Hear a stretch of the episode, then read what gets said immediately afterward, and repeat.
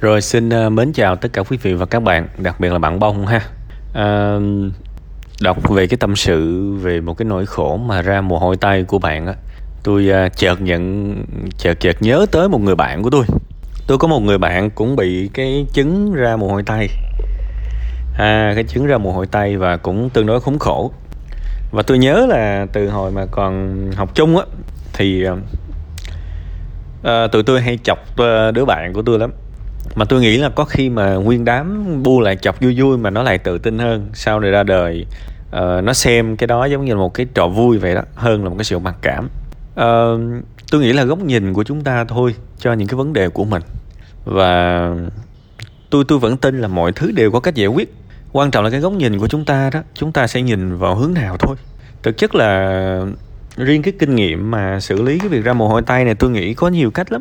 Thứ nhất là không nhất thiết là chúng ta lúc nào cũng phải bắt tay mới thể hiện được cái thân tình. Ha có rất nhiều cách mà mà đâu có cần phải chạm vào người nhau đâu vẫn cần cần được. Ờ, ví dụ như là mời bạn ly cà phê à, rồi uh, cầm cái ly uh, trà sữa gì đó đưa cho bạn uống ví dụ vậy. Rồi ngồi tâm sự nói với cho người ta biết là mình bị mồ hôi tay và mình cũng hạn chế đụng chạm ví dụ vậy. Chúng ta có thể giải thích mà. Và mọi người sẽ thông cảm với chúng ta thôi thậm chí là còn cởi mở tới mức mà xòe cái bàn tay ra cho người ta coi luôn nè, anh coi nè. Trời ơi, cái tay em lúc nào cũng ra mồ hôi hết, bởi vì em lúc nào em cũng cầm theo cái khăn tay hết. Khổ thiệt, anh thông cảm. Đó, thí dụ vậy, người ta sẽ thông cảm thôi. Đây là câu chuyện của truyền thông, câu chuyện của giao tiếp. Chứ mỗi cách đều có gì, mỗi vấn đề đều có cách giải quyết mà. Trời, tôi nói thiệt bạn luôn á, có người mà bị, còn một cái level nặng hơn bạn nữa là họ bị ra mồ hôi ở nách đó và nó còn kinh khủng hơn nữa tại vì cái đó rất khó can thiệp các bạn. Mà đặc biệt là làm nhân viên văn phòng mà xui mà nó trúng mấy cái áo trắng này nọ rồi mà mà là phụ nữ nữa nó rất mệt luôn. Cứ vài phút vài một hai tiếng đồng hồ là phải đi vô toilet. Rất là khổ. Thế thì bạn cũng bạn cũng biết mà uh, phẫu thuật hay là chắc là can thiệp tuyến mồ hôi đúng không? Rồi uống thuốc này nọ thì đó là những cách để xử lý. Thì tôi tôi vẫn nghĩ là cái này tùy thuộc vào lựa chọn của bạn thôi nhưng mà cái điều quan trọng là mình phải tập trung vào cái giải pháp. Mọi thứ trên đời này đều như vậy các bạn.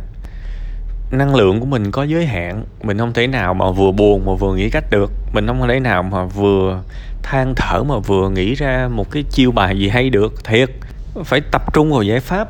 Và chúng ta sẽ thấy là chúng ta sẽ có năm mười cái giải pháp là bình thường. Bạn có thể thậm chí là cầm một cái chai phấn chẳng hạn. Ha, và và chủ động thoa.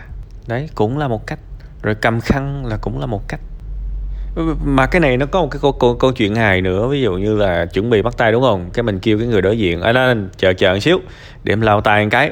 Cái bắt đầu người ta thấy mình kỳ ngộ ngộ ủa sao em lau tay? Mình mới trả lời dạ em bị mồ hôi tay.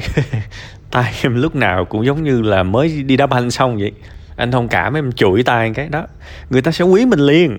Phải tập trung vào cái giải pháp là như vậy.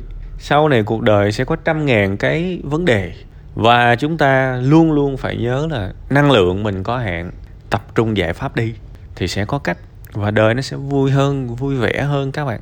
Ha, đấy là cái ờ, một vài cái gợi ý của tôi dành cho bạn, cho một cái góc nhìn nha. Góc nhìn của mình hết á. Rồi, cuối cùng hết thì ờ, phần, tâm sự bữa nay thì cũng ngắn gọn thôi. Chúc bạn sẽ tự tin hơn và chọn một cái góc nhìn cho cuộc sống của mình ha. Cuộc đời này vui vẻ lắm. Cuộc đời này thực sự là vui vẻ lắm. Nhưng mà nhìn vô cái khúc vui là ăn thua mình. Ha.